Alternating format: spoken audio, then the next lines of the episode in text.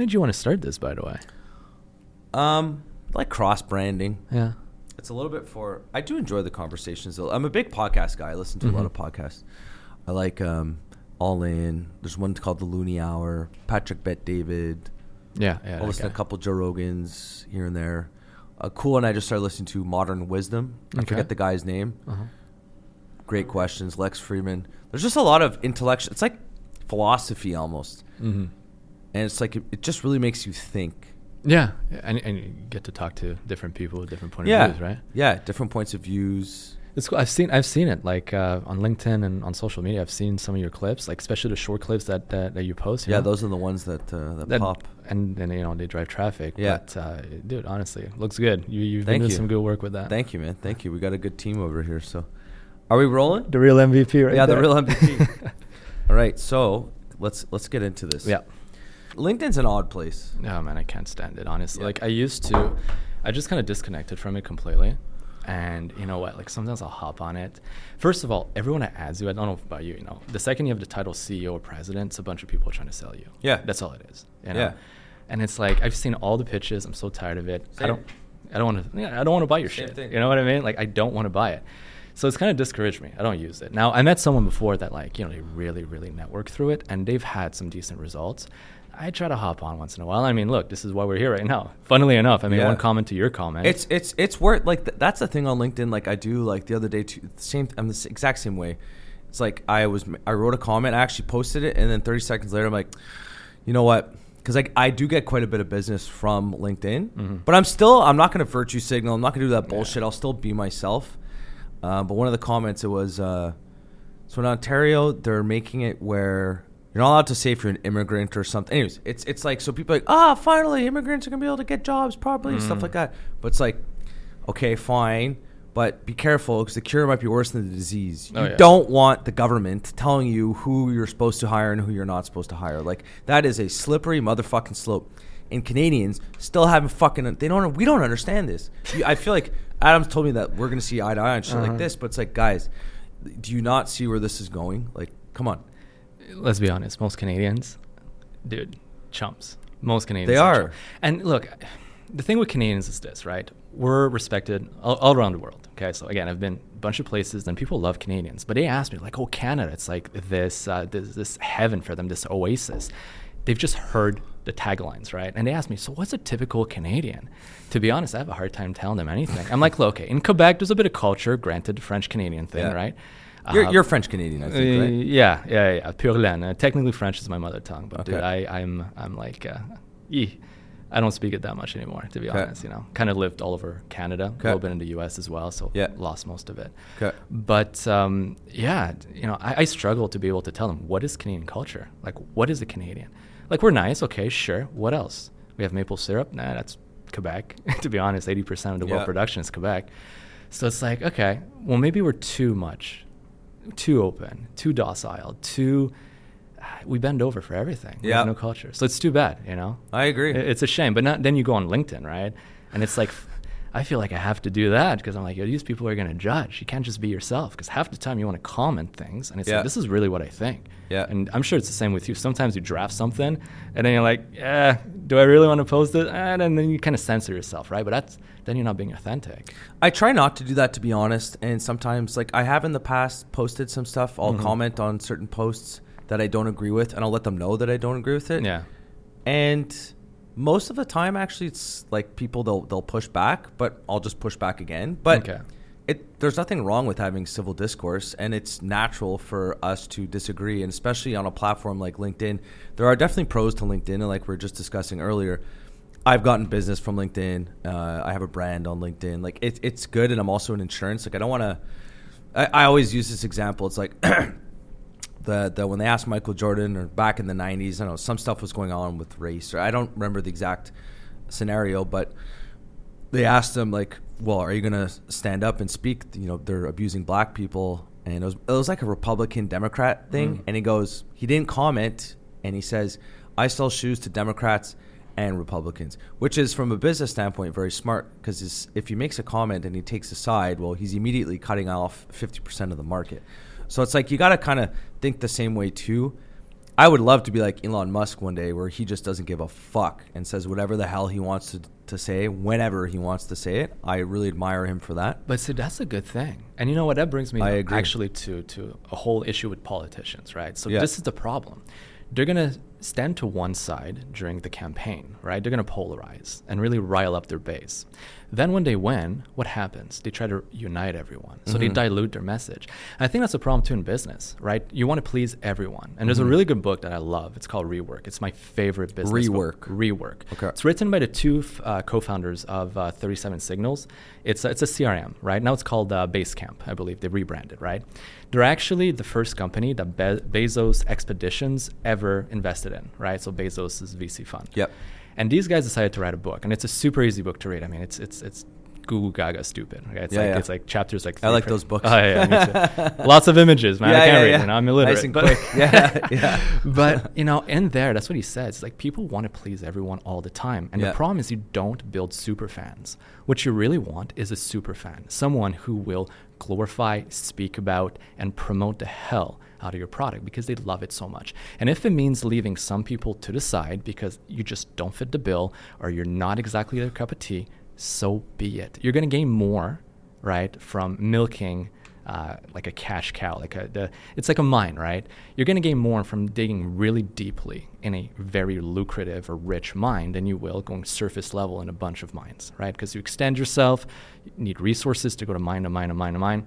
So it's the same thing with a lot of clientele. Now, again, school of thoughts, right? That's different people think different things, but I tend to like that. I rather polarize and and cater to a very specific segment You'd rather take a stance. take a stance and have people really, really, really like you. Mm. You know, you won't appeal to everyone, but Mm-hmm. the people you appeal to will love you and spend so much more on your product or support you. You know, if it's if you're a politician, for example, they'll support the hell out of you way more than if you always try to cater for everyone. Because then, look, stand for nothing, you'll fall for everything, right? So what, what? I got a question for you. What Yeah. am I supposed to do? So, you know, I have an insurance brokerage, Mhm.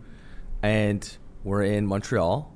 Montreal, especially in the West Island, it's a liberal riding. It's been liberal for what, forty years, thirty? It's been a long time. Forever, okay? man. Forever. Yeah. So, uh, and I'm not saying I'm pro liberal or pro liberal or against liberal. I'm, I'm not saying that, and I don't like to. I'll never say like what political party I affiliate with. Um, if you listen to all my stuff, I think people could guess, but I'll never. I'll never actually say it. But so like, you vote what- for Bloc Pot, right? That's what it is. You know, the Rhino Party is that it? But like, what am I supposed to do if, let's say, for example, I disagree with something that the Liberal Party is Mhm. doing, and I think there's a lot of liberals that disagree with the current Liberal Party as well. But what am I supposed to do if I'm in a geographic location where everyone that lives here is liberal? Should I just shut my mouth? Should I say something? Should I like? What am I supposed to do? You know what I mean? It's like I'm caught between a rock and a hard place. Leave. Get the hell out. Leave. You know, then I have to thing. sell the business. I want to Oh, keep the yeah, yeah, that too. I'd like to keep the business. Yeah, yeah. can can you go practice and or open a firm in the U.S. for example? I could. There's a lot of hoops that I have to Yeah. get through, but I looked at it briefly to get into Florida. And if you employ, I think it's four or five people, Mhm. last time I checked at least, you kind of skip the line. Okay. So if I was to go there with a certain amount of cash, like enough cash where I could hire four or five people right away, um, or there's another where you basically just partner up with Mhm. an American. yeah. The only thing is you have to trust that person Yeah, for right? sure. Which that's another big thing, and like in Mhm. any business, you have to trust them. But uh, I mean, I could do it. it. That that's actually something I would love to do. Go down to Florida, like Is it the E2 or the L1A visa you're looking at? I have no idea. You have no idea because no we idea. try to bring BizBiz down to uh, the U.S. Right over the last two winters. Um, Yeah. we kind of operated out of the U.S. Right, rented a house on the beach in Yeah. Siesta Key, flew down a bunch of our employees. Great time. I heard Siesta is beautiful. It's the best place in the U.S. Yeah. The best place in the world. Yeah. If you ask me right now, paradise, where is it? Yeah. You can live anywhere in the world. Siesta Key. Yeah. Way more. I mean, Miami's fun if you want to party and whatnot. You know what I mean? Like maybe go on a bender I on the wouldn't want weekend. to live there though. Heck, fucking no, no, dude. I wouldn't want to live there. But I mean, you know, Tampa's pretty good too. Uh, Strumi and I had a good time. Yeah, yeah, yeah. I, I heard you had a pretty good time too. Yeah, yeah, I did- I did. Tampa's great. You told me a few uh, a few stories. Yeah. That go down to uh, oh, what's it called? Um, Houston, right? The, uh, the the street Houston is it? Oh, I know Soho, Soho. Soho, no, it's uh, Soho's the area. I forget Yeah, the name yeah, of the yeah. street, but there's like Bar Howard and all that Right. kind of stuff. Yeah, yeah. I, yeah, I, I love Tampa. Tampa's a nice place. But uh, no, going into uh, into the U.S. So we tried, and the issue is there's a lot of. It depends which avenue you take. The E2 is actually, I think, easier. Yeah, it's about fifty to hundred thousand dollar invested. You hire a few people, you get an E2. The L1A, which we were recommended to go down, requires certain financial metrics in the U.S. which we didn't hit. So we weren't Metrics granted as in like minimum revenues and stuff like sales that. Sales in the U.S. Yeah, it. sales in the U.S. Uh, derived by American entities. So we do have two American entities under BizBiz. So BizBiz Global is Canada. It's kind of like the Yeah. main company. Then we have an LLC out of Florida, uh, BizBiz Technologies, and then we have a holdco out of Delaware. Here, obviously. Elliot, before we get into all this, Yeah. can we back up just a little bit and can you explain to us like what BizBiz does? Sure, sure, sure. Um, okay, the inception of BizBiz. I used to live in Alberta. You know, we were talking about Alberta Yep. earlier, right? So I was working in the oil fields over there. Again, some controversial thing nowadays, right? You know, petroleum and whatnot. Yeah. But while I was over there, um, one day a piece of machinery we're using, a skid steer, broke down. Hydraulic system blew up. It's minus 40, tend to happen. And for I think three days, the work had to stop. We had to wait for a mechanic to come from Fort Mac all the way up to our work site. We were working, you know, in the boonies, right? And during those three days, we did fuck all, man. We were in the truck driving around, doing nothing, eating cookies. Now, mind you, I love that. It was great being paid like, you know, good six-figure salary at the time to do nothing. But uh, I kept thinking this is inefficient, man. You know, and there's on the work site, it was about hundred contractors, and one of them had the exact same piece of machinery as us, sitting under a pile of ice and snow, doing nothing. And I thought, why can't we go knock on their door? I thought, okay, so there's the exact same piece of machinery sitting under a pile of ice and snow.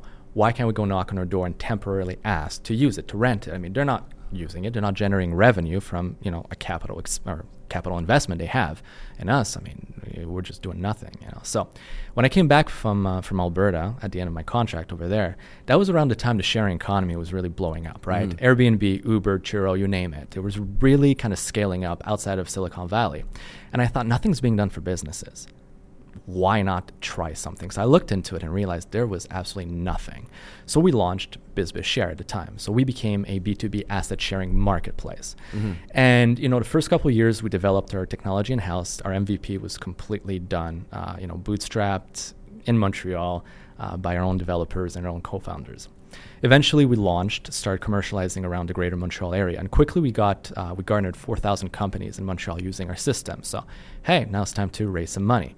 Uh, we raised a pre-seed from actually some of our clients invested in us and a couple low angels. Then after that, kept scaling up, uh, raised a seed round from um, Quebec investors, mostly angel investors, business people. You know, the CEO of a publicly traded company, uh, co-founder of one of Montreal's ten biggest tech company. You know, these kinds of people. You know, really got a good cap table going. And eventually the pandemic hit. We were scaling up in Chicago at the time. So we were entering the US market. I remember it was February 2020. I went there meeting a bunch of launch partners, kind of like sealing some deals. And I get back and you know, you know the news what it was. You know, it's like the end of the world, mm-hmm. everything's shutting down. So fuck, you know, okay, what are we gonna do? The traffic on our platform went to zero overnight. Mm. Okay. No more revenue. At the time we had an MRR not far away from fifty thousand and, and we went down to like near zero. Jeez. So we started thinking, what can we do? What can we do? And at that time, we had a few cities that reached out to us and they said, hey, like, we heard you guys are the circular economy specialist in, in Canada. Can we use your technology? Because we're thinking outside of the pandemic, when it's all done, why can't we have our own ecosystem? Our industrial parks, for example, why can't they have their own ecosystem and share their resources between each other, right? Their underused resources, machinery, equipment, heck, office space. So we thought, sure, we never really considered that. And that's when we realized it kind of dawned on us the intellectual property we've been investing millions of dollars in, well, that could be the product itself. We were developing it for our use, but why can't we license it? So we decided to go that route and we became a B2B technology uh, or B2B marketplace technology service provider. A bit went from a Airbnb to a Shopify. Now we just provide the technology. So that's, that's what we do now. So we go to uh, either multinationals with internal business units, uh, cities, municipalities, government instances, and we create white label marketplaces for their ecosystem to transact between each other. To give you an idea, Montreal has one. Uh, it was launched two years ago. It's called Espace et Compagnie, and it's specifically done for the commercial real estate downtown.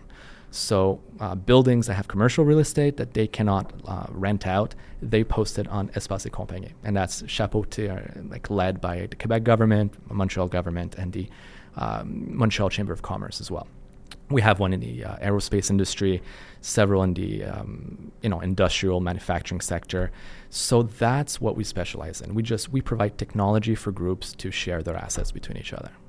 And so, but do they have to go like to your platform in order to do this, or you literally just hand them over the piece of software and then they figure it out amongst themselves? Exactly. So now, So what So we it's like a software developer kit. almost, one hundred percent, one hundred percent. So we can create a marketplace made to measure from scratch in less than a month. As a matter of fact, it takes us forty eight hours. You know, we say a month, but it takes us forty eight hours. We're really really quick with that. Yeah. Um, and it can be bespoke. I'm sure it wasn't 48 hours at the beginning. It's Oh heck no, yeah. heck no! You know, at Yeah. first it was it was a clusterfuck, if anything. Yeah. But BizBizShare, our initial platform, still operates, but we don't put efforts into it. So there's still companies on it, people still pay to use it, there's still transactions happening on it, but it ain't our main revenue driver anymore. We really focus on just selling licenses.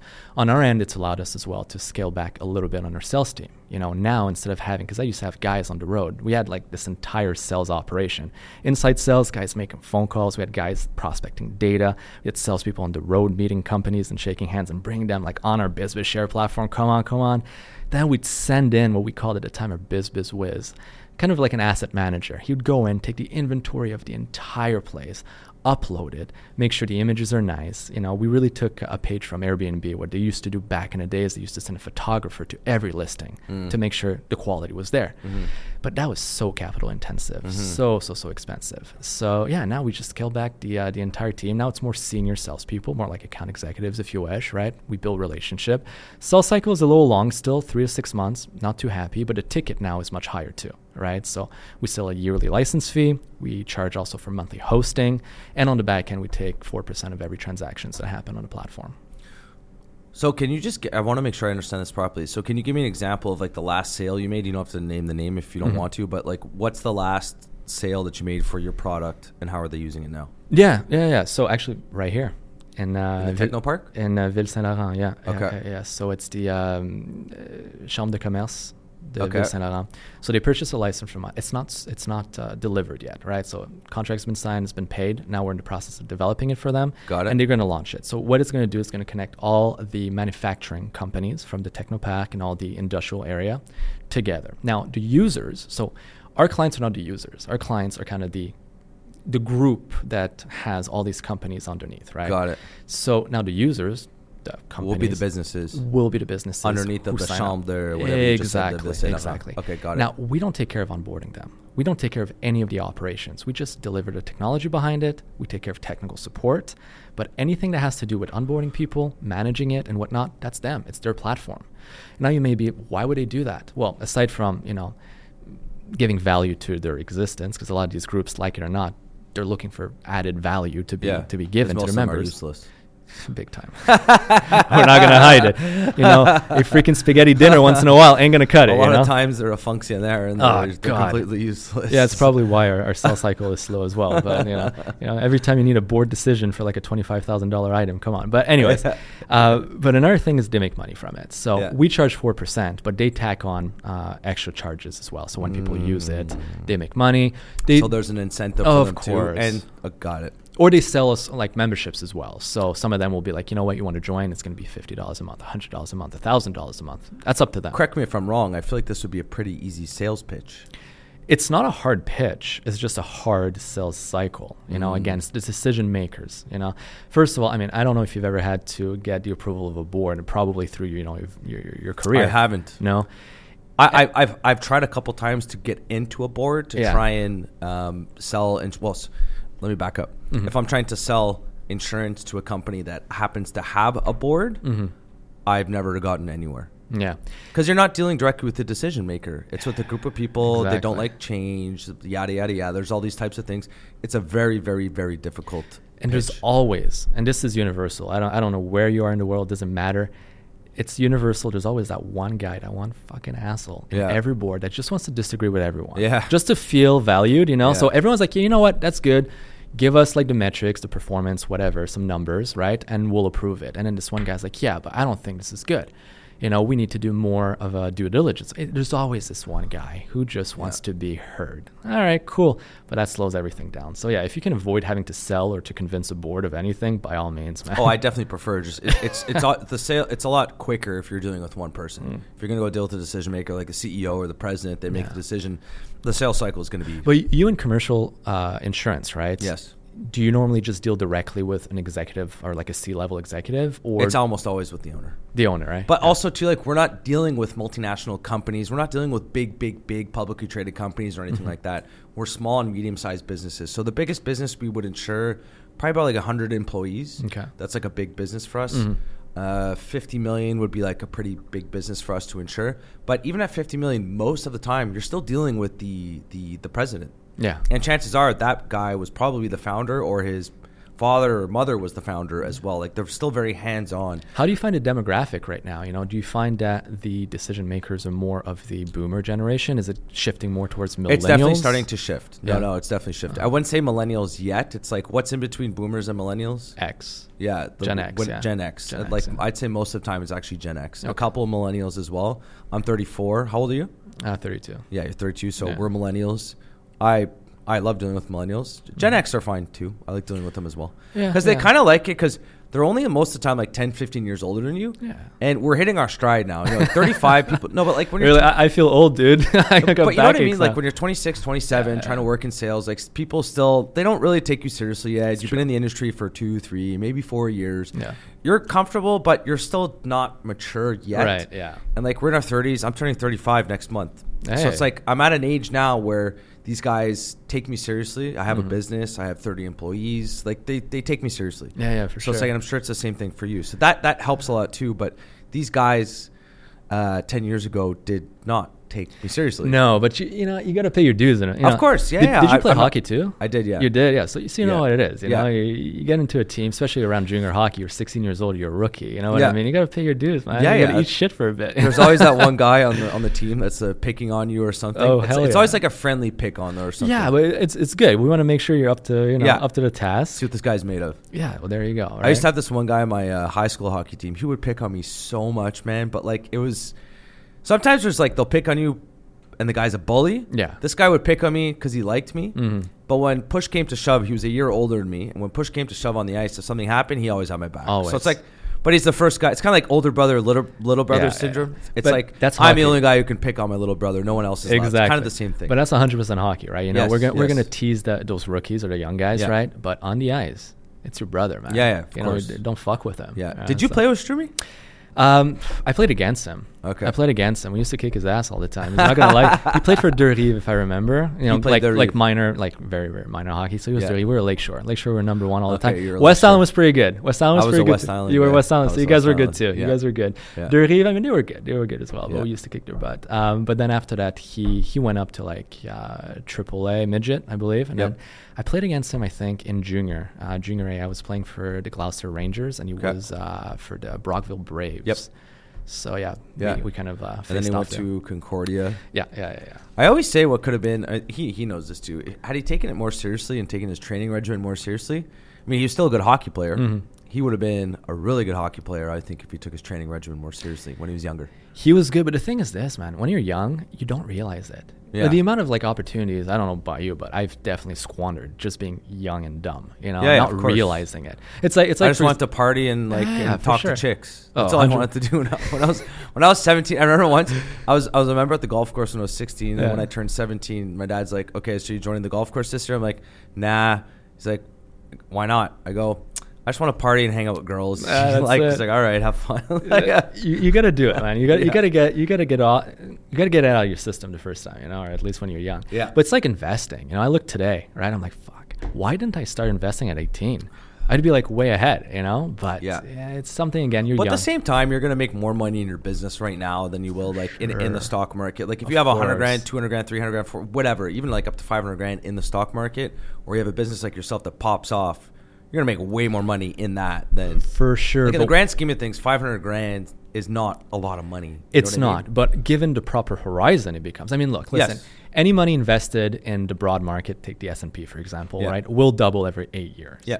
You know, Yeah. so like that five hundred thousand, yeah, that becomes you know a million in eight, and then two million in uh, Yeah. in sixteen, and then after that, you know, that's Yeah. four million in twenty Do you want to hear another stat I heard the other day? Uh-huh. Actually, so for that, you're you're right with the S and P. It's going to double roughly every uh, every uh, eight years. Mhm. The money supply, so basically, like the value of your money, is going to lose. You're going to lose it by double every twelve to thirteen years. So it's actually the stock market because you know the printing money and all this kind of stuff and everything. So every every so if you have a million dollars in thirteen years, your million dollars is now going to be worth technically five hundred thousand. Oh yeah, for sure.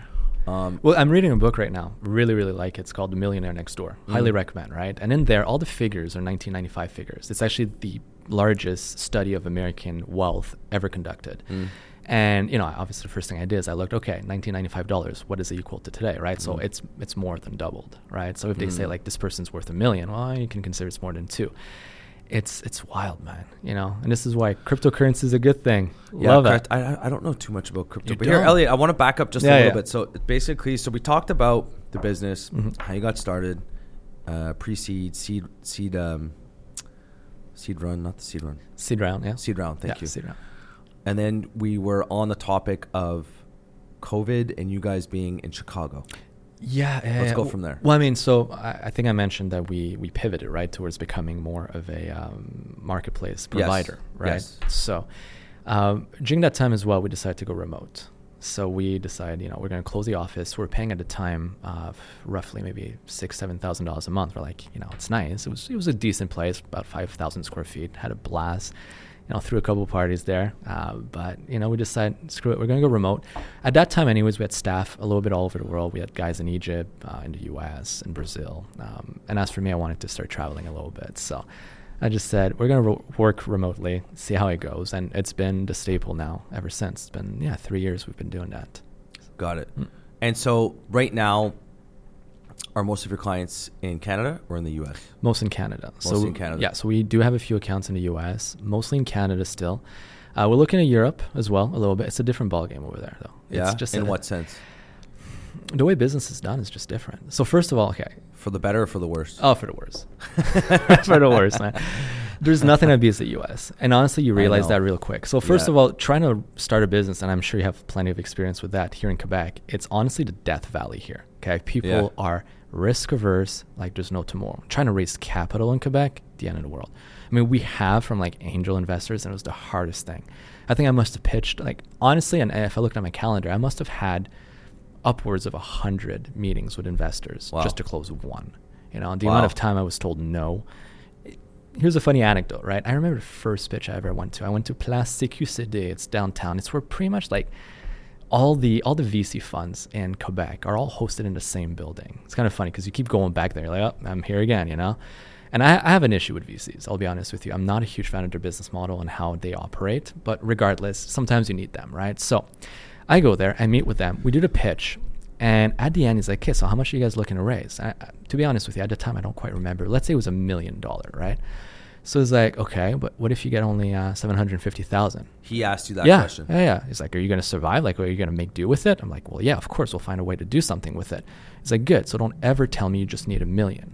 Give me a range. You need between three quarters of a million and 1.5 million. It's like, okay, cool. Like, I'm taking notes, right? It's my first pitch ever. I'm Yeah, freaking yeah. like shaking at the knees at that point, freaking sweating. Get back to the Was office. Was he trying to big dog you? Probably, man. Yeah. Nothing beats, by the way. We pitched an, uh, an investment banks on IB in Toronto at one point. We are trying to raise two million dollars. Actually, at that stage, I remember it was two million dollars out of a valuation, I believe, of eight. And uh, we went to Haywood Capital, and this guy. So I'm there with my entire executive team. I have my chief commercial officer, who, by the way, was a senior vice president at Banque Nationale. It's like a big guy, you know what I mean? Like he's Yeah. seen he's seen his fair share. I have my CTO with me, got myself. We're sitting at a table. The guy comes in, must have been like 22 years old, kicks his legs on the table, looks at us like, all right, cool. What do you guys really want? And the whole time, it was this ego shit. And we kept looking at him like, dude, you little snot eater, man. Like, don't, don't try to pull that shit on us. Anyways, that was the worst pitch of my life. He railed us so hard, kicked us out of his office. All right, whatever. It happens. But going back to that investor, right? First time I do a pitch, tells me, give me a range of how much you want. Because let's be honest, you'll make do with less, you'll make do with more. Okay, cool. Go back to the office, recraft the pitch. The next week, I have another VC. Go to them. Then he asked me, "What's the what's the ask?" "Oh, I'm looking between uh, you know 750 and 1.1 million dollar. And he's like, "Okay, so you don't know what you don't know what you need the money for then?" it's like, "What do you mean?" He's like, "Well, why do you have a range? Why don't you know exactly to the penny why you need the money?" I was like, and this is when I realized Yeah, they don't yeah. freaking know what they No, want. They're all different. You There's know? no playbook. Ah, God, there isn't, man. Yeah, there's there no isn't. playbook. And we ended up raising money from a VC, mostly a fund out of uh, Texas, out of Houston, right? Because we tried. So all the investors we have in Quebec are angels, they're individual entrepreneurs, oftentimes with a pretty marked risk appetite, all self-made men. You know what I mean? But the VC funds here, God, scared, man. They're scared. You know, they're not going to take risks, and they admitted themselves. They're like, yeah, we'd rather come at a But that's what a. VC is. They're supposed to, a VC is there to take risk. It's Quebec, man. They wonder. like. VCs, like the business model of a VC is for you to invest in 20 companies and one of them's going to hit. Yeah. That's the business model. That is, That's right? like literally the business model. but what they want is they want a six, seven percent return. That's it. And then you cross the border. But which is ridiculous because Boy, a, it s- a is. six or seven percent return, just take your fucking money and put in the stock market. I mean, there's no point then. Like, it's the point of a VC is to make more than the the the uh, risk-free rate of return. If the risk-free rate of return in the market is six percent or nine percent or whatever it is, and for those of you listening, that's basically like a bond. So today, I think you can get a bond, a treasury for like five or six percent. would depend on the on, on the Let, us of just call yeah. let's call it six percent or something. yeah. yeah. So it's like, well, if that's risk free Mhm. at six percent, well, a VC is going to want to make at least Oh, triple for that. sure, for sure, for sure. Anyways, but continue. Yeah, go on. And yeah, so that's again, that's that's why we're poor in Quebec, right? We just don't understand. "Well, Let's go spade to spade. You know, I think there's other reasons too. But yeah. anyways, yeah, yeah. lots of reasons. We're not going to be able to name them all today. No. but we went to the U.S. and it's a completely different ball game. Over there, these guys, they're willing. They're willing to make deals. like they They're- want to put money to work. They want to put money to work. They Mm. want to take risks. Mm. They want to make sure they can count on you. So they're, so here's the thing: they'll give you a chance, and that's the one thing an American told me is like, in America, we'll give you a chance. Yeah. Don't fuck it up. yeah. You get one chance with us, but we'll take a risk. We'll take a shot on you. Huh. So, and that's what we did. So we closed. Why do you think they're like that? Do you think it's just because their mentality? Do you think it's their their culture? Do you think it's because there's a lot more money in the system? Like they are on paper, obviously a lot richer than us. They can afford Mhm. to lose more. Why do you think they're more entrepreneurial than Canadians? It's it's a culture thing. I mean, if you look at the economy, it's the same thing, right? So Canada, I saw an interesting stat the other day. We we produce about, I believe, twenty to thirty percent less value per hour worked Yeah, in Canada, I right, that, yeah. than in the U.S. yeah, it wasn't always this bad, but No. but continue. You're right. But yeah. recently, it's been like that, yes, right? it's been terrible. I mean, look, in Canada, what do we like to put our money in? uh, real estate, Freaking real which is a non-productive asset. Exactly. It doesn't produce anything. it produces fuck all. Yeah. Right. And don't get me wrong. I own a building too. Like I love real estate. Yeah, right. yeah, yeah. But I, I, which you by the way insure. Thank you very much for that. Okay. You know? my pleasure. My pleasure. but it's KBD Insurance. Yeah, it's just a plug. You know, I want a royalty check. But uh, jokes aside, it's um, it's a non-productive asset. Exactly. In the U.S., they're much more likely to invest in capex and machinery and in making sure their their staff produces. But the thing is this too.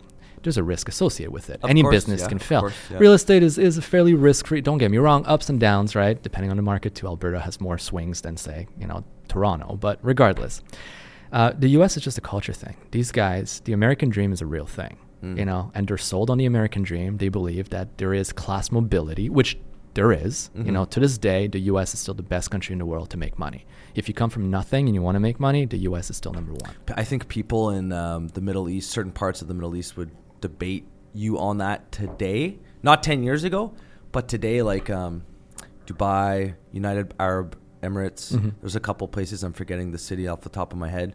But I follow the guys on the All In podcast and Jay Kalikanakis. I can never pronounce his last name. But uh, the guy there, so he was in the Middle East for 12 weeks. He's a Mhm. VC guy out of Silicon Valley. And he was talking about, he's like, dude, this place here, I think he was, I think he was in Saudi. Anyways, one of the rich countries in the Middle East. And he's like, this place is popping off. And like, there's tons of money. And everyone, to the point you just made a little bit earlier, Europe is, they have the same issue of bureaucracy and too much regulation Yeah. um, as we have here in Canada today. And a lot of the Europeans, because it's pretty close for them to go to Saudi Arabia, they're just flying to Saudi Arabia and they're having their startups there. That's where they're, and that's where all makes the money is. It makes sense. Yeah. And, and They're do like, I don't want to deal with all this fucking Yeah. regulatory bullshit. It's like if they're there, like the, the guy was Jay was giving an example, and he said sometimes the product I forgot what the product was, but it was going to take anywhere from a year and a half to two and a half years just to like start the company, bring it to market. Whereas in Saudi Arabia, it was going to be somewhere like six months That's amazing. with more capital available. Well, where where's the, where are they going to go? They're going to go to Saudi Arabia. And that's the thing, money moves, right? There's no border for money. That's what people don't realize, right? Yeah. Like the whole tax the rich, right? Like they're just gonna take the money elsewhere. Dude. Yep. Like it's it's it's silly, but it's true. The Middle East, a great place. It's Yeah. really popping. Yeah. Uh, but back to the U.S., you were saying yeah. it's like the. I, I I would agree with you that with, with that statement. Mhm. It's the best place in the world if you want to make money. I, I would agree with you there. especially if you want to start from low, from Yeah. from from the bottom. There's good class mobility still over Mhm. there, right? Now, don't get me wrong. The U.S. has plenty of problems too. Of right? course, yeah, it's it's not a perfect country, but Yeah. their economy is still the biggest in the world, Yeah. right? And people are hustlers over there. So Yes. if, if you're willing to hustle and to really like take some risk, there's a good chance you'll make it. No guarantees, but still. So we raised money from VCs over there in the U.S. and it was you know night and day the difference easier. easier. It was straight to the point. Um, no, like for example, one thing that makes me laugh is forecasts. Okay, Yeah. Bet- between you and I, especially look, we're a startup, like it or not, Yeah, right? yeah. I, I, I'll jerk off a fucking forec- forecast. on don't No, you know what I mean? It's I don't budget. It's a. I can budget next year. That's fine, no problem. I'll budget next year. But giving you a three or five year, God forbid, three years already, but five year forecast, dude, I don't even know what's going to happen in six months. And this is me being brutally honest, right? It, it- the amount of times with BizBiz, we were on our last dime. Okay, I'm like, shit, I got enough cash on hand for 30 days. This has happened more than once. All right, our employees don't know that, but yeah, this has happened more than once. We've always found a way forward, Yeah. and that's fine, especially during like the growth phase, the early stage, right? But you know, I have an investor here saying, okay, how are you going to spend money in three years? I don't know dude, we're going to have probably to pivot three times, right? Do we have product market fit to begin with? That's another big question. Anyway, so the US, they understand that. There's like, here's capital, right? Tell us why you think it's going to work. And over there, they'll tell you too. They invest on the entrepreneur way more than a business model. I was just about to ask you that Oh, yeah. question, but go ahead. It's on- it's on- it's They're on the investing team. in you. The team, yeah. yeah, Yeah. yeah, yeah, the team, big time. So it, they'll grill you way more. They'll really dive into your life and like, why you? You know, why do you think you can make it? You know, who are you? Are you- What are you made of? And then they'll invest on that because the reality is this: you Yeah, they want to make sure you're not like a little bitch. well, it's a bit like it goes back to the hockey thing, right? Yeah. You know what I mean? Like you Well, get it's like that, or is this guy just going to take our money, go party in Mexico, and spend their money? Like, the, guys have done that It- too. it's crazy, but you Yeah, could. And yeah, yeah. you know, I had this thought the other, well, not the other day, but a few years ago, right? So we had just closed around. Look at a bank account. There's a lot of money in there. And I'm like, what's stopping me from like taking all this and just like buying again Bitcoin or like Expense. going to yeah, Yeah, or yeah, like yeah. you know going to a casino with it or like taking a trip. Yep. You know, it's it's really they write you a check in blank and they trust that you'll do the right thing. Now there's oversight. Don't get me wrong. Yeah, you know, yeah. lots of meetings and they put someone on the board. Um, you know, there's there's reporting I have to do to them, but or for them. But I mean, the reality is ultimately I have plenary power to disperse the money as I see fit. Mhm. And yeah, you're right. If you put the money in the wrong guy's hands, they'll blow it. You know what I mean? Yeah, Mark Cuban was saying that on Shark Tank, one of his Shark Tank investments, it was uh, a pretty small investment for for his standards. I think it was like 700k or something, and he was watching the guy. So he'd always seeing him on on Instagram. He'd be in like Mexico, he'd be in Dubai, he'd be in Florida, and he was always partying and he bottles all around him and all that stuff. And so um, he called him. He's like, "What the hell are you doing, man?" He's like, "Ah, it's business development. It wasn't business development, and the money was all gone in like six months." Of course. Yeah, it's, she basically stole the money from Mark Cuban. Yeah. And there's not really that much you can do about it. So it's like You they're because yeah. they're all business expenses. The product could sell in those locations. It's not like he embezzled the funds. He just improperly spent, or he spent them in a reckless manner. But it's not Yes. embezzlement. You know, if he took the money and bought himself a freaking house, eh, that's another story. Different, You know what I different. But mean? You can do a lot of business expenses uh, Oh, yeah. with, uh, with funds like that. yeah, man. You can be creative, real creative. If you want. and if you have the right accountant too, yeah, yeah, yeah. Smooth. Sky's the limit. Oh yeah. By the way, who's your accountant? we have a pretty reputable. Um, Yeah, they don't fuck around. We're with EY.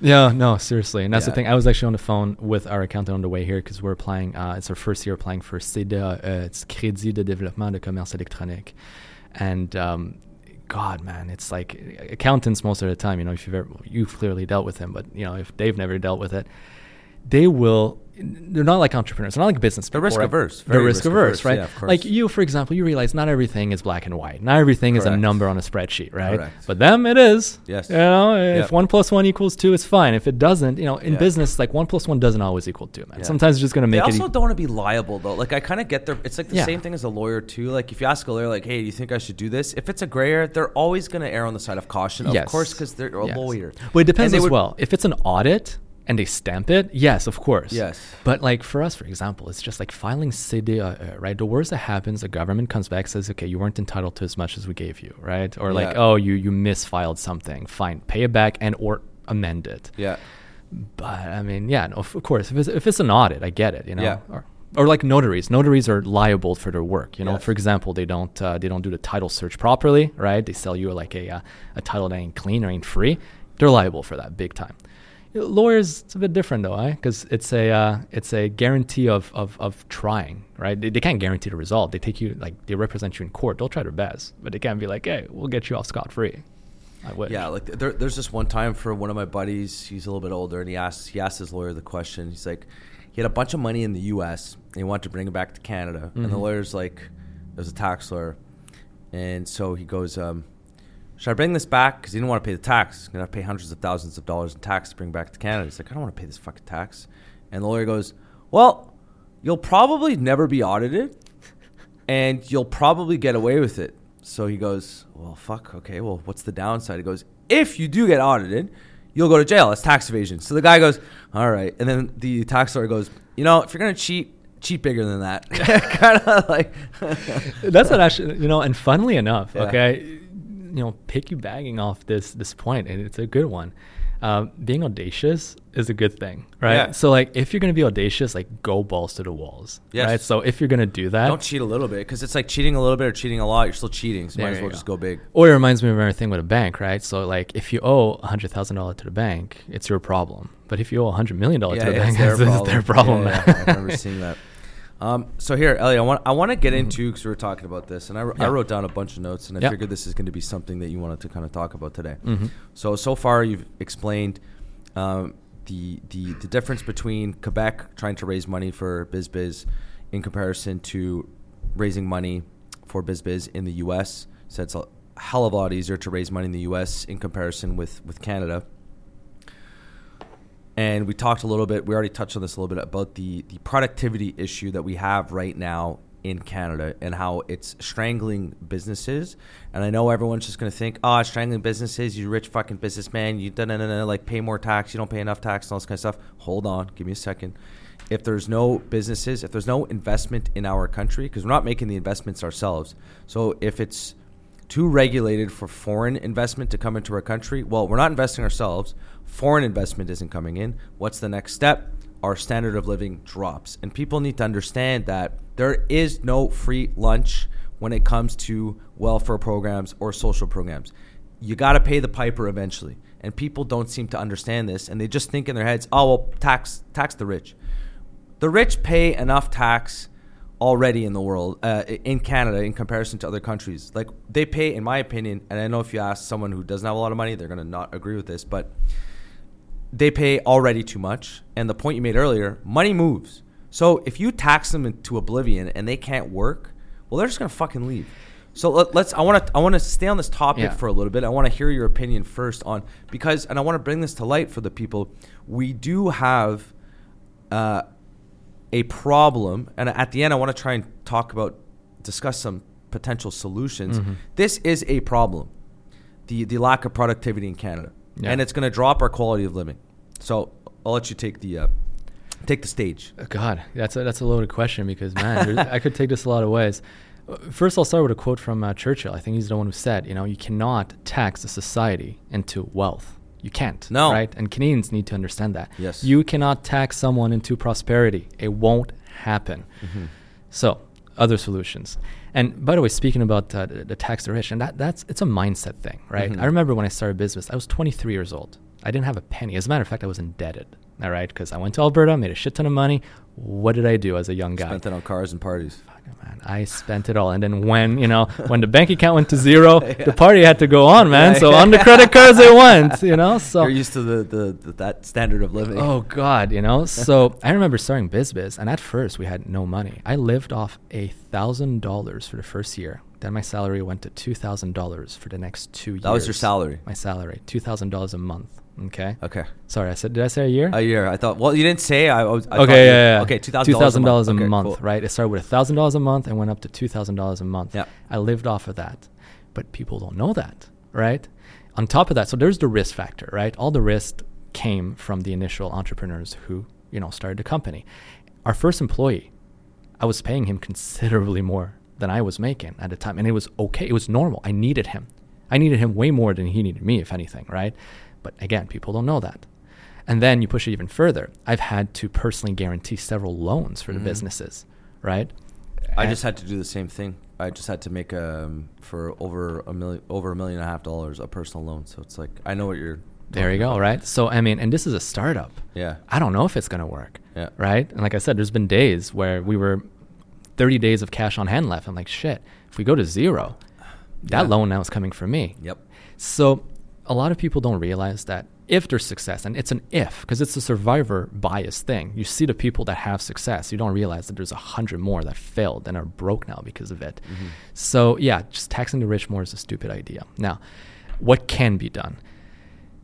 In Canada, that's gonna be that's gonna be hard. But number one is realizing that one, uh, without investment from other countries, we won't ever be able to start producing more and we need to produce we need to it's like any any country needs to have an output in life You need It's like- to make stuff. you need to make stuff look it's, Yes. it's like yourself as an individual if you don't produce Yes. value you're not going to make money Yes. you know and you- I just want to add to that, but uh, Mhm. sorry to interrupt. No, go but ahead. It's like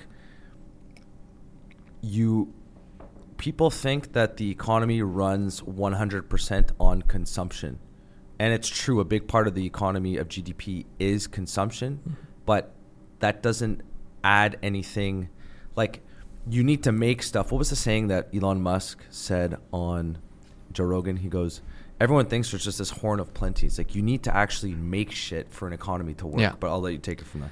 But even worse than that, right now the only reason our GDP number looks good in Canada is through you know artificially inflating it through immigration. Immigration, yep. You know, Yep. you look on a per capita basis, we ain't doing too good. Terrible. And we're actually slated now. and There's uh, economists coming out saying Canada could be one of the you know only G7 country whose standards of living are going to Mm. drop with time, not Yeah. go up. Yes. And that's scary. Everyone should be scared shitless of that. No one know? knows. No one talks about it. No, but of course not. Right No now we're talking about about housing crisis. Sure, there is one, Yes. right? But there's one again tied to what? Where do people put their money? Real Into- estate. In real estate. Again, I Yeah. just bought a property, right? And let me tell you, the I, I approached it as a business because it, it's it's it's an income generating property, Mm-hmm. right?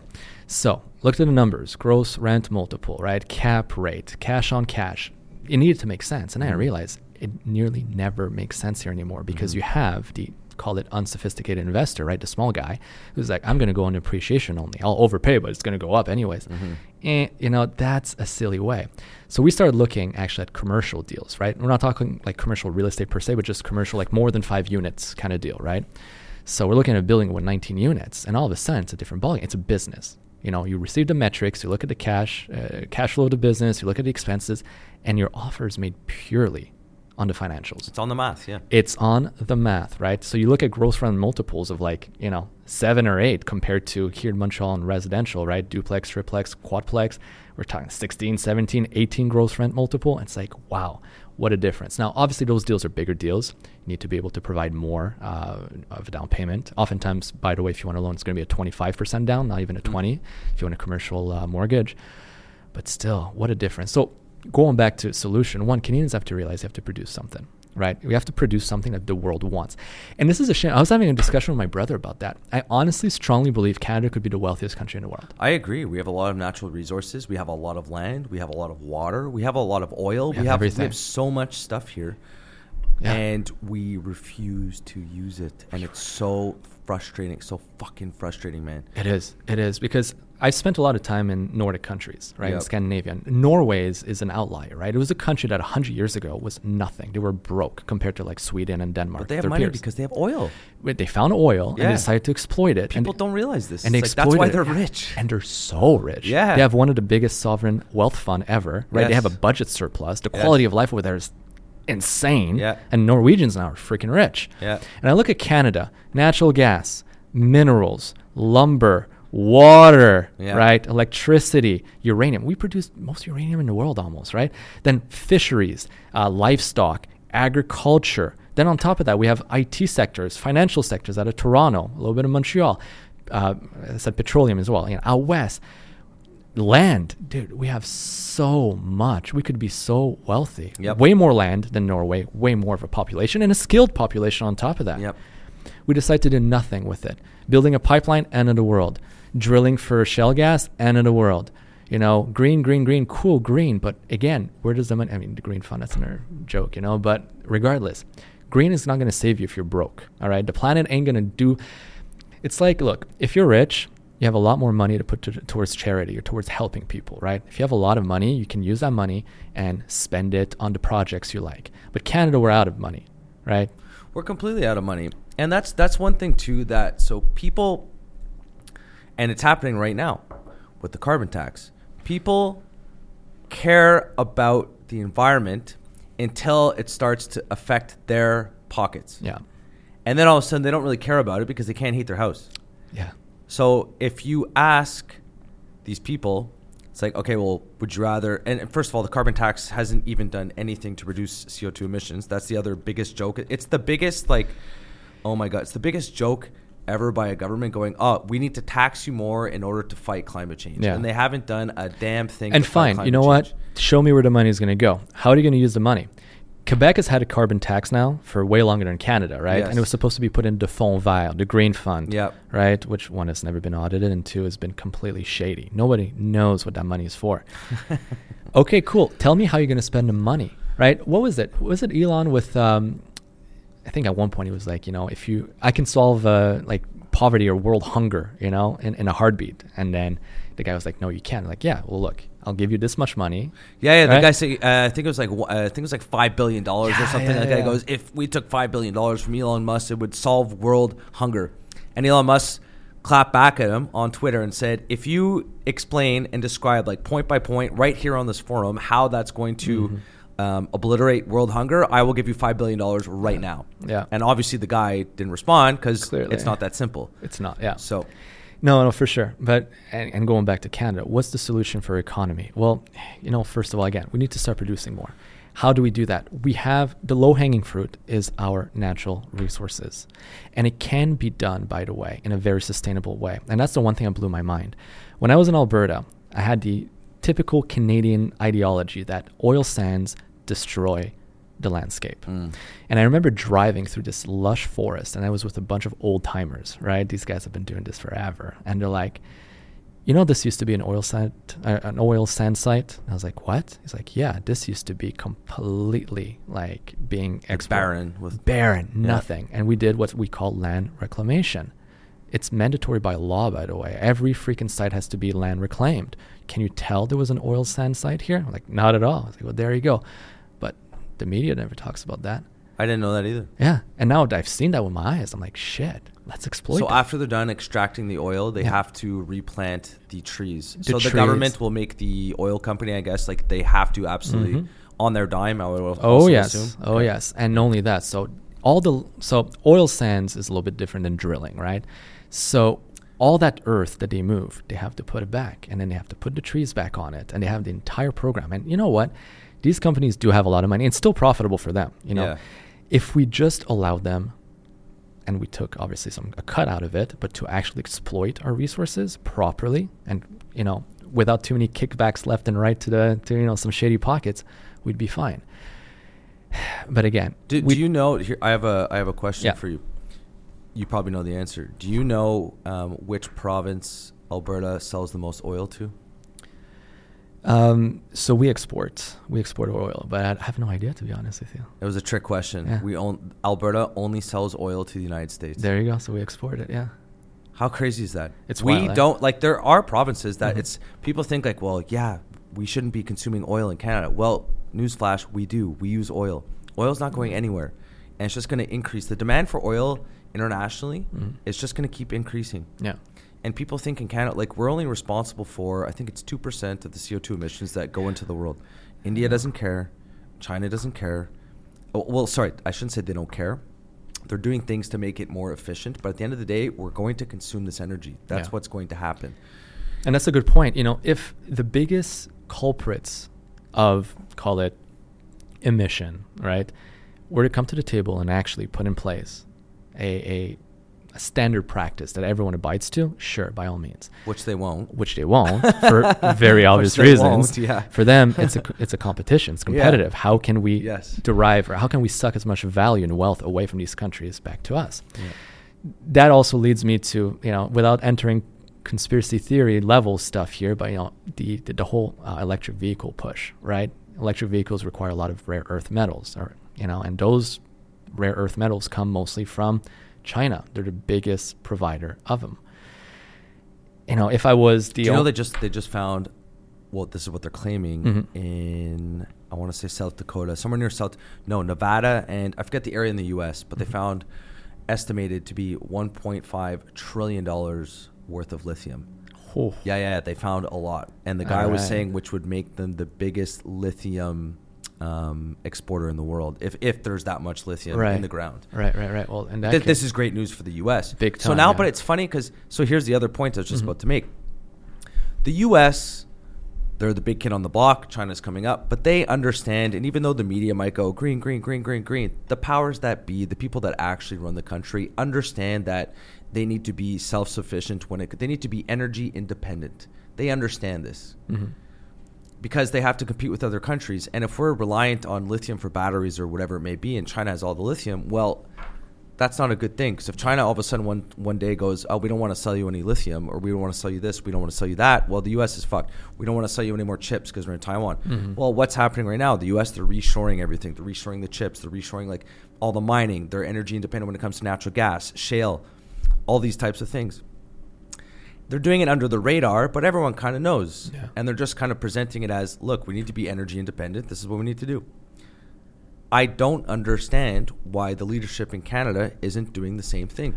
And this this narrative of taking this climate change and saying You're, we're all going to die unless you listen to us and just shoving it down our throat, it's not working. And a lot of people don't agree with it, but don't speak up and that's a common characteristic for Canadians. We need to speak up more for these types of things because it's it's like, look, I'm all for extracting energy in an efficient way and to have the, the least amount of CO2 emissions that go into the air.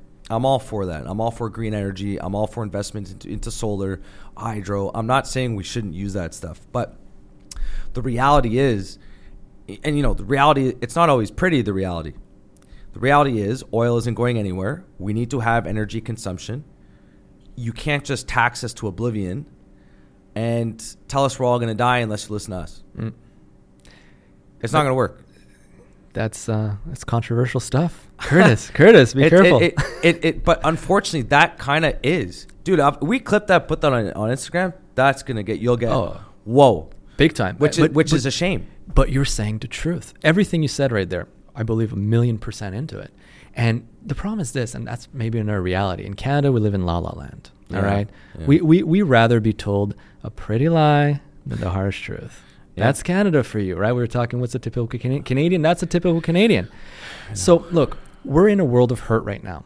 It won't be easy. Sacrifices are going to have to be made, and people are going to have to suffer a little bit.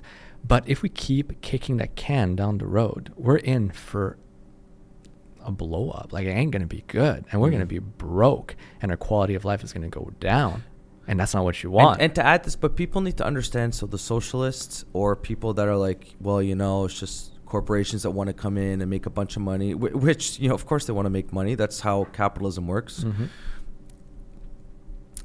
they don't understand that eventually like you just said the money will run out if there's no more money we can't have all these social programs anymore like Nope. you got to pay for it somehow But and then their answer is just we'll tax the rich more they'll Yeah. be gone by then They'll be gone. they'll be right? gone because they can't make anything here there's there's they can't be productive in this country if you scare away the entrepreneurs they'll just go somewhere else Yeah. now and now you have a poor country. How do you think there's rich countries and poor countries? Like you have to have a productive country in order to if if you want to have a social program or a welfare program, you need to tax the private sector. Mhm. The public sector takes from the private I know you know this, I'm just talking for people that are listening. So it's like the private sector the, the public sector, aka the government, they don't produce anything. Therefore they need to take. They need to take from the private sector. If there's no if there's nothing to take from the private sector, then you can't invest in the public sector. Just print money, man. Yeah, yeah. Just print money. Yeah, just print more money. Just print money. Fuck. What you mentioned is super interesting. It it also another big awakening I had. I went to Alberta. I was 21 years old, Mm. and I get there and I look at my first paycheck. Right, being used to Quebec, right, and I look and I'm like, oh god. First thing I noticed, federal tax higher than provincial tax. I was like, what the hell? Because I was I was used to whole like provincial taxes way more than federal tax, Yeah. and that's when I realized at the time because the NDP won at one point and changed everything. Uh, but at the time, back to conservative now, though. So. yeah, yeah, good, good. But it, it, it used to be. Not saying I vote for them, but uh, it used to be a flat ten percent. Okay. And you know that's another thing too. We talk a lot Canadians. We talk a lot about equality, right? Equality between sexes, gender, um, freaking race, Diversity, diversity, equity, and inclusion, all everything. Oh yeah. yeah. you know, very important. What's your score, by the way? What's your uh, your DI Uh, score? I have yeah. no idea. yeah. Someone Uh, actually called, someone called me for that once. No way. Was it BlackRock? Was it wa- was it Larry Fink? No, it was uh, this lady, and she said, "If you get this, I have to pay." It's basically you pay to say you're diverse. Mm. And I went. You got a uh, sticker. You put you put it. You know, equality. Yeah, we have a diverse organization, and Woo. I don't need a sticker and to pay you. I think it was ten thousand dollars on top of that. Jesus Christ. Yeah, yeah, yeah. Companies you- pay for that. Yeah. Have you ever had the OQLF up your ass? No. No. That happened to us. You know, we had to sign a bit like you. Yours is much bigger, by the way. Really cool. Ours is in French. yeah, at least. KBD Assurance. Uh, assurance. Yeah. That's important, right? Yeah. Our trademark, BizBizShare, was the name on our office, right? Yeah. And we had the OQLF come in. Says, you know, it's not written in English, Yeah, uh, in French. I'm like, I'm like, yeah, but it's a trademark, Yeah. right? They're like, okay, well then you need a um, explicatif en français, so like les entreprises BizBiz Yeah. or uh, BizBizShare technologie, whatever. Yeah, yeah. You guys, see, I anyways, told them fuck off, but um, yeah, screw that. We don't have an office anymore. Ah, come sue us. Uh, don't please. I have enough lawsuits off my Yeah, ass. Yeah, yeah. But jokes aside, um, we were talking about um, uh, social programs Yeah. and um, the point about yeah the, the tax rate in Alberta. So it's it's a flat ten percent, right? So we talk about equality, equality, equality, but what about equality of, of, of you know with regards to the job you choose, the education you have, the risks you've taken, the success you may have had. Why is it that some people who've made certain life choices have to pay more for the people who haven't? Imagine I came up to you, and this will get me canceled for errors, but I don't care. So, you know, I got nothing to lose anyways. I'm not special. But yeah. So imagine if I went up to a girl and said, you know, you're going to pay more taxes because you're a woman. Huh. Or I went up to, a, you know, a, a, an Indian guy and said, you're going to pay more taxes because you're Indian Mhm. we'd be up in arms, and rightfully so. By Yeah, the of way, course, okay, yeah, that's yeah. it's horrible. But why do we say you've t- made some life choices, whether it be study more, take more risks, invest, work hard, whatever you made, you produce value in society, and you've been rewarded. Why do you pay more taxes? And that's why I liked Alberta at the time. It was flat ten percent. You make a hundred a hundred thousand dollars a year. That's 10%. ten percent. You make ten thousand dollars a year. Ten percent. We all bleed equally and provide what we can equally for society, right? For those social programs. Hey, I can get behind that. But saying that the harder you work or the more risks you take, the more you pay, you get penalized, come on, man. That does not promote, and that's not a good incentive. Another reason why governments don't work. Have you ever heard of the uh, the third party buyer system? No. So that's an interesting kind of thought experiment. Is that there's three types of, of buyers in the world, right? And it's one of the reasons why the government and its programs never work. And I mean never work. So let's start with the first party buyer. So let's say you need a computer, right, for your job. Uh, but you're the one who's going to pay for it and you're the one who's going to use it. You're going to be very sensitive to two things the quality of that computer. You want to make sure it does what you need it to do, and to the price. You're not going to want to get screwed over. You're going to, ma- you're going to make sure you get the best possible price for what you need. First party buyer, very efficient. There's a second party buyer system. That's like, okay, you need a computer for work, but your employer, your company is going to pay for it, right? So you're still very sensitive to it doing what you need it to, But not to the price. but not to the price. Mm. You won't negotiate as much. You won't look for that kind of like special deal. Mhm. You don't care if you overpay a little bit. It's not the end of the world. Well, it's not your money. It's not your money. Yeah. And then you have the third party system, which is what governments are. It's when they don't even use the system and they don't even pay for the system. So they're not sensitive to it working at all or being efficient or doing what it needs to do. They're And sensitive to the point where it will cost them votes. it's always about votes. Yeah. Always going to be about Yeah. votes. But votes, it's PR, man. I'm sorry, but the, ah, the, progr- the program cannot work and can be a complete cost overrun. I mean, the amount of like the REM uh, freaking opens up and doesn't even work, you know, and it's like three years delayed and Yeah. billions of dollars over budget. People are still happy because it, it's good. It's nice. Yeah. It's, you know, votes. I feel like it's it's you know people like you and me. I shit. I'm guilty of this myself. I shit on government too much. And you know, there's there's a lot of reason to shit on government, but I think if we, if they were to sit at the table, like I think ultimately there's a guy who's actually going to come on the podcast. Um, I think in two or three weeks, Jeff Kelly, Jeffrey Kelly. Yeah, yeah. Politician, Uh, right? Uh, yeah, Lex he, Louis? he uh, yeah for here for liberal riding. Yeah, yeah, for, yeah. he's a really nice guy. I'm I'm really looking forward to to speaking with him. I bumped into him on um, Remembrance Day. Actually, he was at a um, a ceremony. Okay. If when you have him, okay, tell him he waved at me. He looked at me. He gave me a little wink. I don't. I don't think he knew who I was. I was like, "Hey, dude, the guy." Anyways, I was like, But the point I was just going to try and make is like a guy like that, he he does want to. Well, I'm gonna guess, but a guy like that, I think deep down inside, deep down inside, does want to serve society. I think he does. Mm-hmm. Um, and I think there are a lot of politicians who want to as well. There's obviously politicians who are there for other motives and perhaps want power, this or that, whatever the hell it is. But I don't know. I don't know what the solution is. So I remember once, probably uh, this is when we first started, and I took some data, and it was from the Fraser Institute. And the Mm-hmm. Fraser Institute, I didn't even know this at the time. I was just trying to find like actual facts and stuff like that. And they made a statement, and they said. Uh, 88% of all the new jobs created since February 2020 up until this is so the beginning of 2023, 88% are federal gov- or federal, provincial, or municipal jobs, stuff like that. I think it was a little bit exaggerated.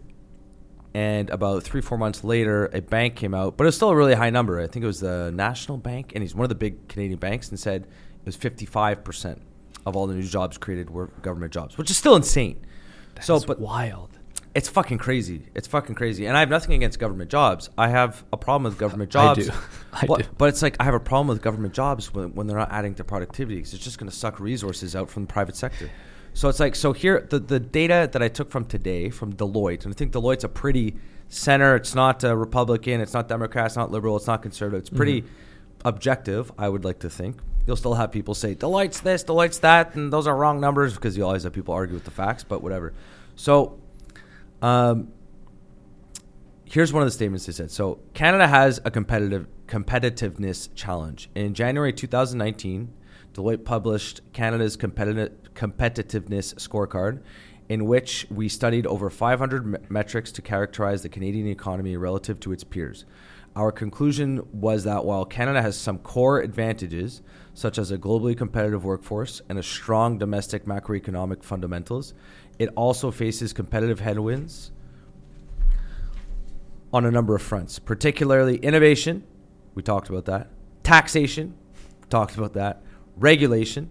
Talked about that. That diminish Canadian competitiveness at home and abroad. So, and it just goes on to say so here, World Bank, pretty in the middle, pretty objective source, I would like to think. Canada has fallen from fourth position in the world for ease of doing business all the way to 22nd. And this is in 20 in 2018. Oh God, it's worse. I wonder what it is today in Oh, 2023. It's going to be Way worse. worse than that. Um, regulatory burden. There is abundant evidence that the business community sees Canada's regulatory burden as creating a competitiveness disadvantage. Absolutely, I agree with that. Canada ranked 63rd in the world. This is a this is one that drives everyone crazy, and it's gotten worse since this data was taken as well.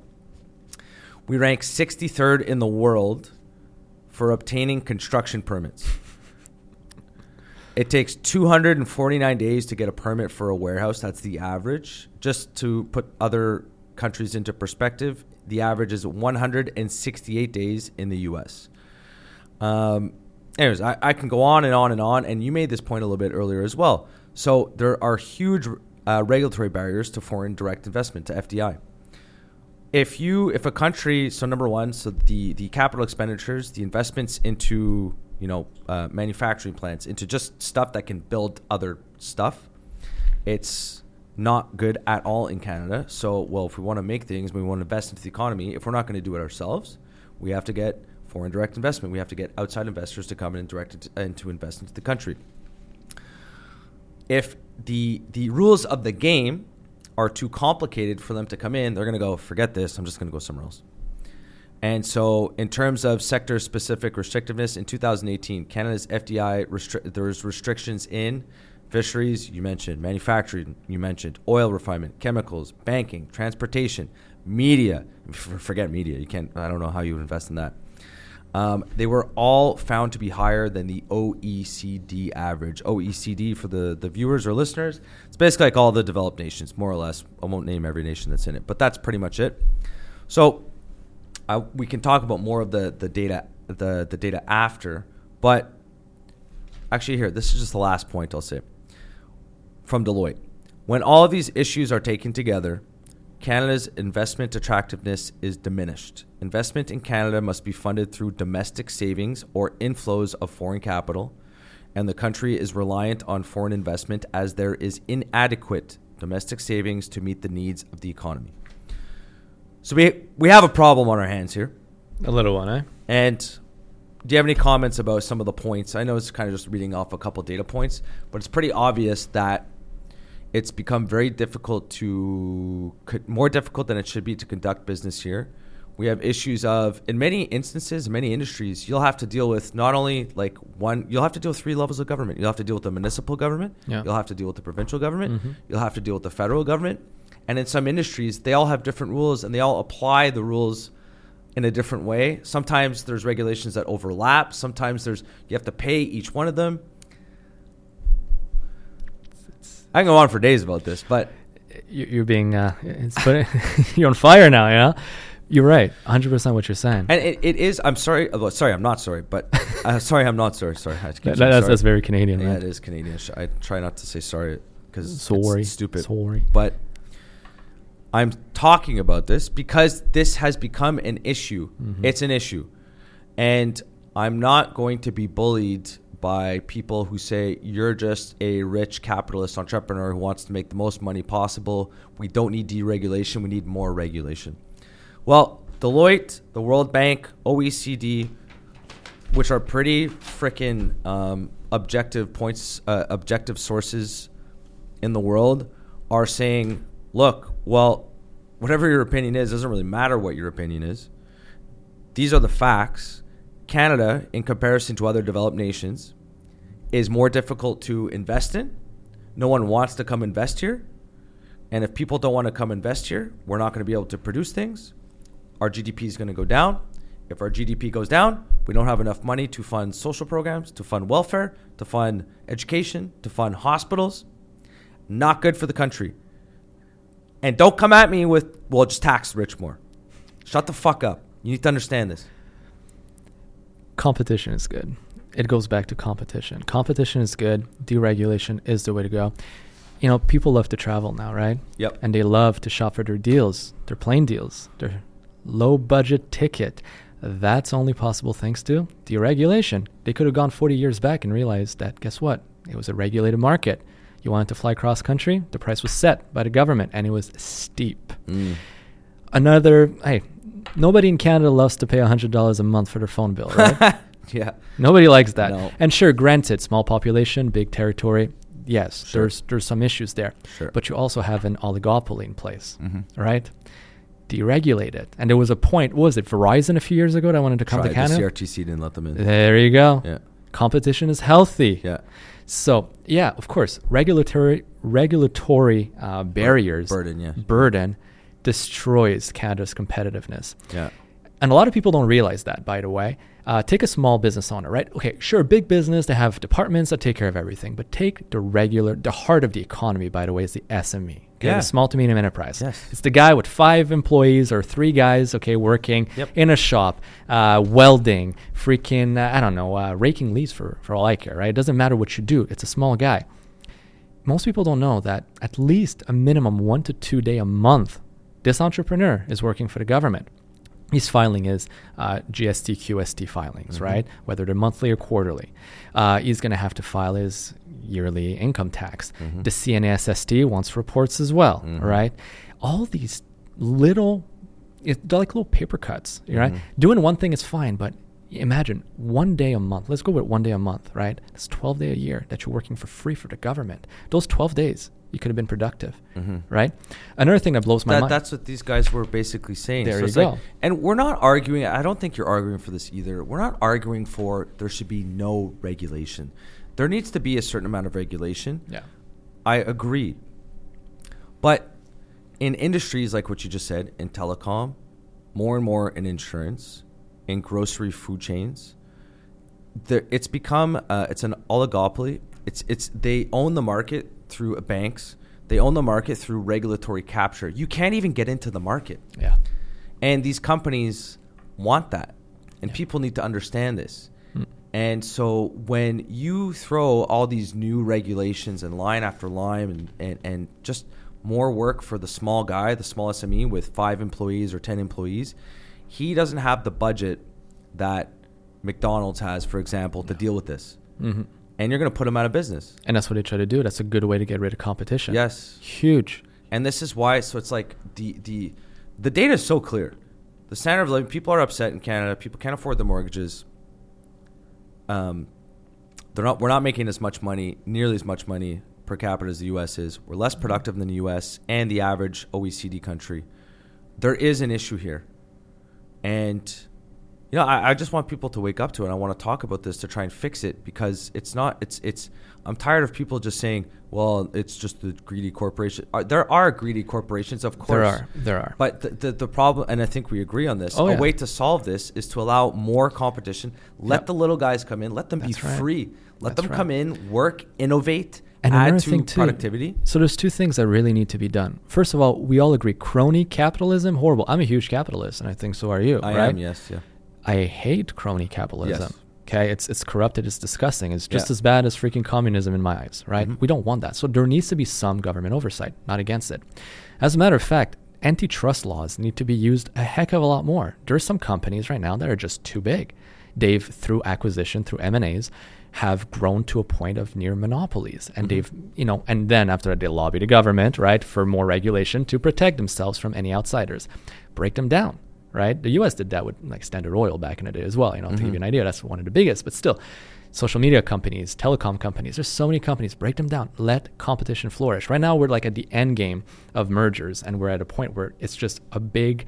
Um, Clusterfuck. it is a clusterfuck. That's what it is. It's a shit show. A shit show of acquisitions. And Yeah. the little guy now does not have the competitive landscape anymore to do anything.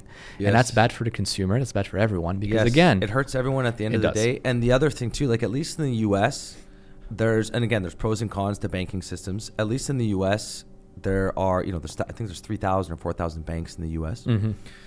You can get loans from uh, within reason, but it, you're much more likely if you're starting a business to be able to get a loan from a bank. Here in Mhm. Canada, you're starting a business. Good luck. Forget it. the BDC may help you, but even then, I mean, we've raised money from the BDC, okay, and we were yes. we were generating income, and even then, they wanted the freaking cash flow projections and all that stuff, Yeah. and they were like uh, hesitant, and I'm like, dude, Yeah. and that's a loan that I've you know guaranteed myself.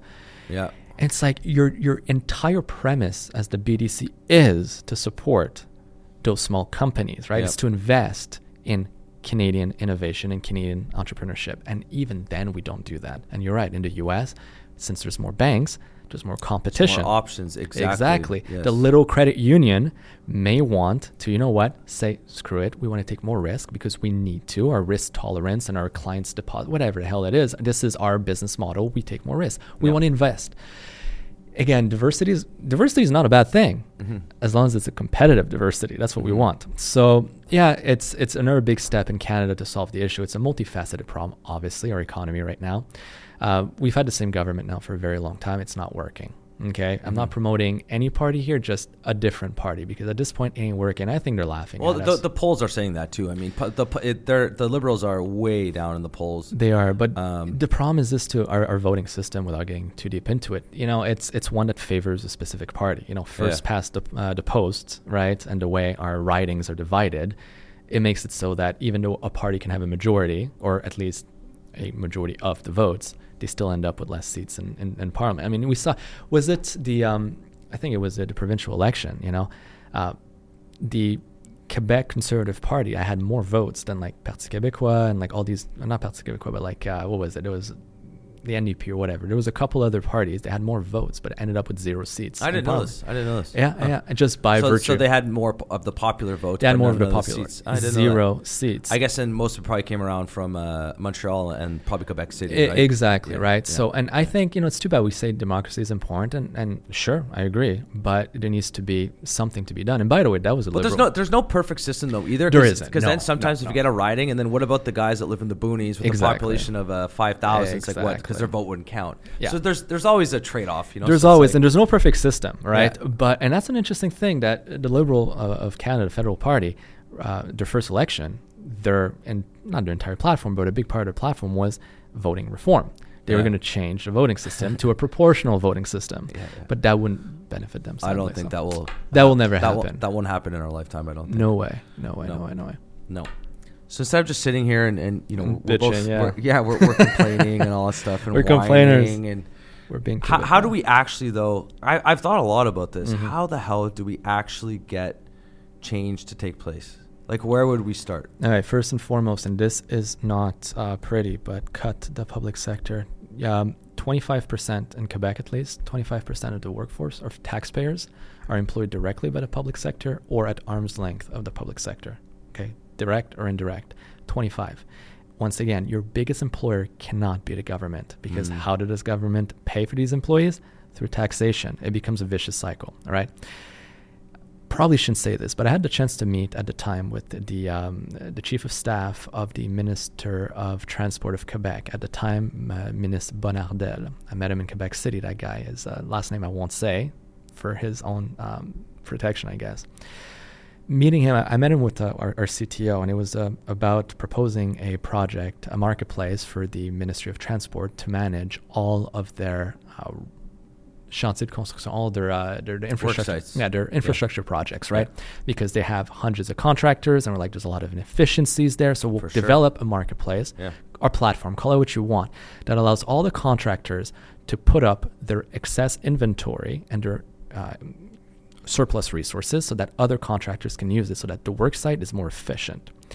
And the guy at the time listened to our pitch, and he said, "That's a wonderful idea." I love it. It will never happen. And I was like, okay, thanks. Why? He's like, I come from the private sector. I was brought on because my good friend is the Minister of Transport. And when he got elected, he said, I want you to come in and help me shake up the ministry. We're going to do stuff together. I'm not a public servant, never been, never wanted to work in the public sector, but now I joined because I wanted to make a change. It's like, do you know how many people work for the Ministry of Transport? And I'm like, no, no idea. Don't quote me on the number, but he said like 6,500. Out of those 6,500, how many are political positions, meaning voted in? I'm Like, I don't know, it's like 20. He's like, nothing's going to change. Hmm. He was almost talking a bit, without saying the deep state, but like a, an establishment of sorts, right? That no matter which government's in place, ain't to move. That's not gonna. They don't have an incentive for things to move. Their Mm. jobs are guaranteed, unionized and whatnot, and that's another story too. Don't get me started about unions. You know, I think they served a great purpose 100 years ago because yes, the worker was being completely they're being slapped around. Yeah. they were being used. Yeah. But today they've grown into this this this monstrosity, right? Mm. It's disgusting. But anyways, and when he told me this, he was pretty much telling me, yeah, corrupted. And this guy, he was so done with it. And as a matter of fact, he ended up leaving uh, not too long afterwards, and he realized I can't make a difference.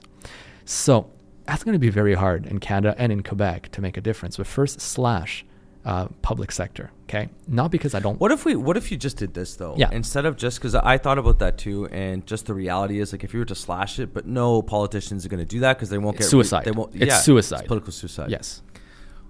It's going to take a long time. I, I think we got like a ten year road ahead of us to actually get back ten year plus. A whole we re- generation, yeah, if we really want to get a whole generation thing. being a productive country, and I'm not convinced we will. To be honest, I'm not convinced. I, I hope I'm wrong. I think one way to do it would be to, as a po- you can't slash jobs. Well, you can, but you just won't get reelected. It's political suicide, like you said.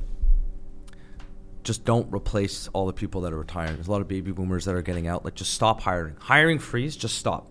That's we that's have enough great. public public servants. Yeah. Let's just stop. Let's see where we're at in a year, and then over like a ten year bleed. Yeah, that's that's a that's a great solution, honestly, and that's like a very well reasoned, balanced solution. You're not affecting anyone's jobs today, Yes. but you're And I'm not trying to shit on like public servants. There are there are there are public. Um, I gotta be careful. We have an office in Ottawa, and it's just just like there there are people. There is a purpose to the government. I'm not saying like, 100%. oh, we like we no government jobs. I'm not Oh, yeah. saying that. We're not anarchists But here. no, that's not what we want. But it it it's currently very. The public sector will never run as efficiently as the private sector. That's just a fact. But it's really bad now. It's gone like to the opposite extreme, and something needs to be done before our standard of living really starts to drop, Mm-hmm. and it's going to. It is, and it's it already, is. It's Sorry, already it already is, and it's going to continue Oh, on yeah. this path. So we need to do something, and something needs to be done. ASAP on top of that.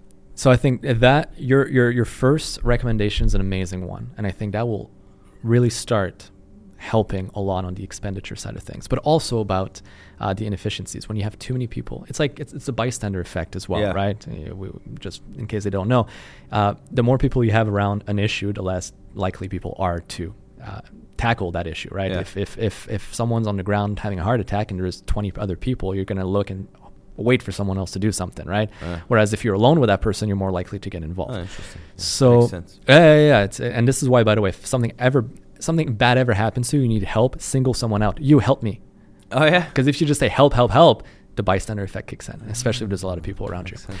But um, then number two, look, we have the low-hanging fruits of our natural resources. Let's start exploiting them with a roadmap and a plan to eventually phase it out. Because okay, we want green, whatever, Yeah. sure. Let's use that initially to rebuild the country. And we do have a lot, and it can be done, by the way, in a sustainable way. But even then, it could be we, we give it a 50 or 60 year kind of roadmap. And then, obviously, we invest heavily with the gains of that into more information technology. You know, our banking system is not our banking sys- se- sector is not a bad one. by No. the way. we we have decent. It's not bank. broken. Like or It's not- just- no, it's not.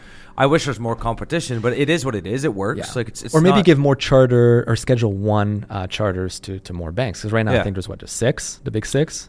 I think with Desjardins and a couple other. Yeah, but that's a credit West- union. True. Six, yes. There's like six. five, six, Yeah. maybe seven, right? Yeah.